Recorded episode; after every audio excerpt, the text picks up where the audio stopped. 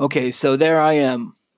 I'm carrying snow in the middle of the driveway to the outside. And the snow's building up under my boots because it, it blew it blew in. Almost like it was fresh stuff, but it blew in from the hills of snow that I had already made because that's the way it was.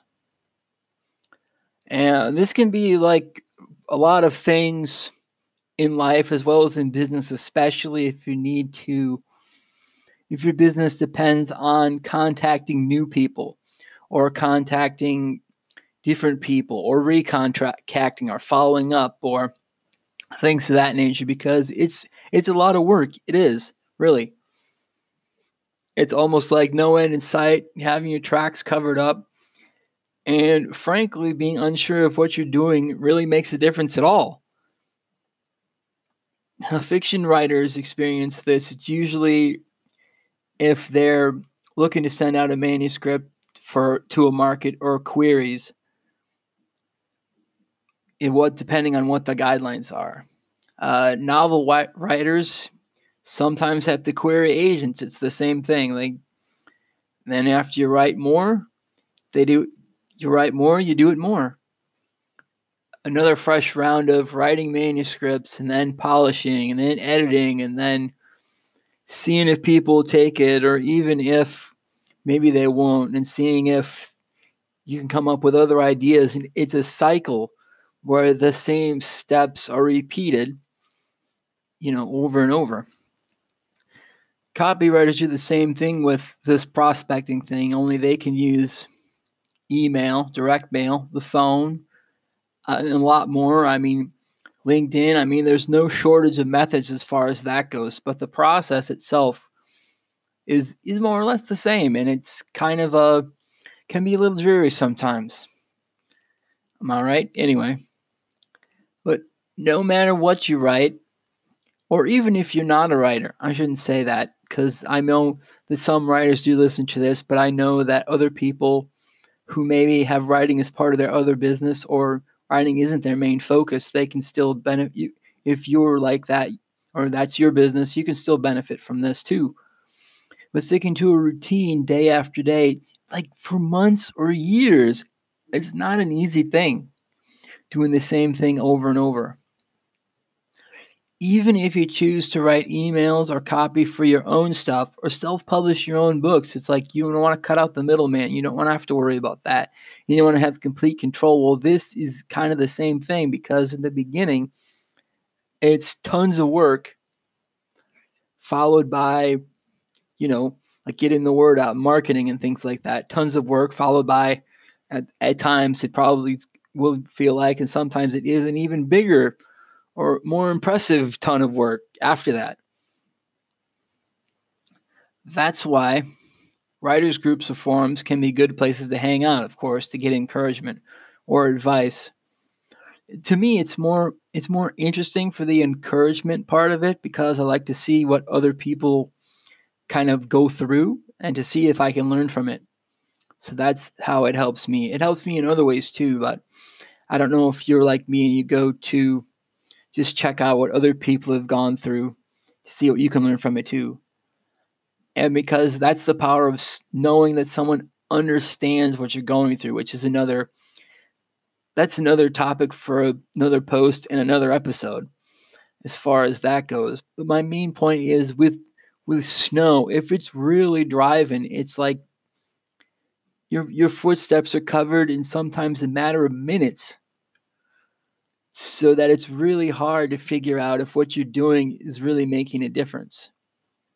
And I mean, eventually, I was able, with a lot of help from a lot of different people, to get that snow to where it's like stopped, and I was able to move on with the rest of my life. And I've had lots of days like that. If you're in a place where there's a lot of snow, you probably have too. And that's why I think this is also a rather interesting, if depressing, at least from my perspective, metaphor to use. So, snow is kind of like business that there's a lot of work to be done, and you usually don't know the impact of it until the work is finished. How's it going? This is Ty, and this is episode 42 of the Fiction and Copy Decoded podcast, and I'd like to welcome you. Before we get into things, I'd also like to repeat a little bit, if you didn't read the short post before that this episode will be connected to, that I did kind of want to go back to flashbacks from previous content because of the fact of what I talked about in episode 41, which, if you haven't listened to it and you'd like to, you can go ahead to do that after this. I'm pretty sure this is going to be a rather short one, bite size so you can get on with your day and what have you. And it was a little bit, maybe, maybe a little bit too much for me. I really don't know. But I wanted to go back to this anyway. So this actually harkens back to a post that I made on January 10th, 2014 about a snowstorm that had happened about six days before with the original title of the post being Snow is a four letter word, what a bad storm taught me about writing, and I'd imagined business and a lot of other things as well. So without further ado, let's get to it. I consider snow a four letter word because, well, first of all, it's a four letter word, and I also consider it a four letter word because of how others describe the phrase four letter word as like a swear word and it's snow is also a four letter word that starts with S. So that adds another layer to it that I like to think about, maybe from a writing perspective as well as from a my perspective of being me, more or less. So, okay, let me try to set the scene. Okay. As January 4th and 5th of 2014, the Midwest got socked with a snowstorm. And where I am, we got socked as well the whole like the whole region. Everything was a mess. Schools were closed. Uh, temperatures were below zero for the highs without factoring in the wind chill, and on and on. Now I had two people with me on this shoveling. And there was still a lot more to do when we went inside to get things done up after that, even after the neighbor came by with a front loader and helped by cleaning out the end of the driveway. That's how bad it was. And throughout this, if you could also picture in your mind's eye the wind, the wind was just continuously going and going and going and going. Okay, so so much so that not even I needed to go out again later. And the second shoveling session, I got an icicle on my eyebrow. that's that's how wild this was. That was a 30 mile per hour wind blasting snow in my face, or at least toward my face, for about an hour. Uh, I would have taken a picture of it or have gotten somebody to help me take a picture, but the ice pulled off along with my face mask, and that was it.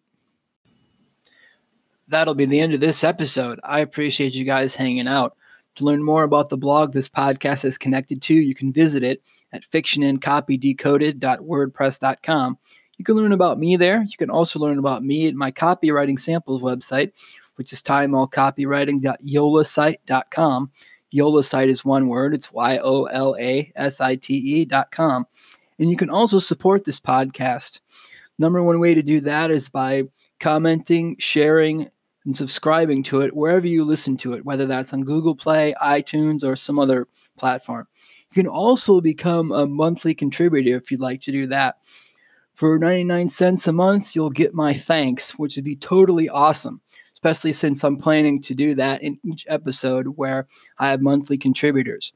For the next level, I think it's $4.99 a month. I'll give you part of the description of the show for your business or whatever you're, else you're looking to promote. Go to if you have a service business or product business or what have you like that. And for $9.99, I'll plan to give you like a 30 to second to one minute ad in the show itself. So I'll need to learn about your business and who you serve and all kinds of neat stuff, but I'm cool with that if you are. So if you've got a business to promote, that's awesome.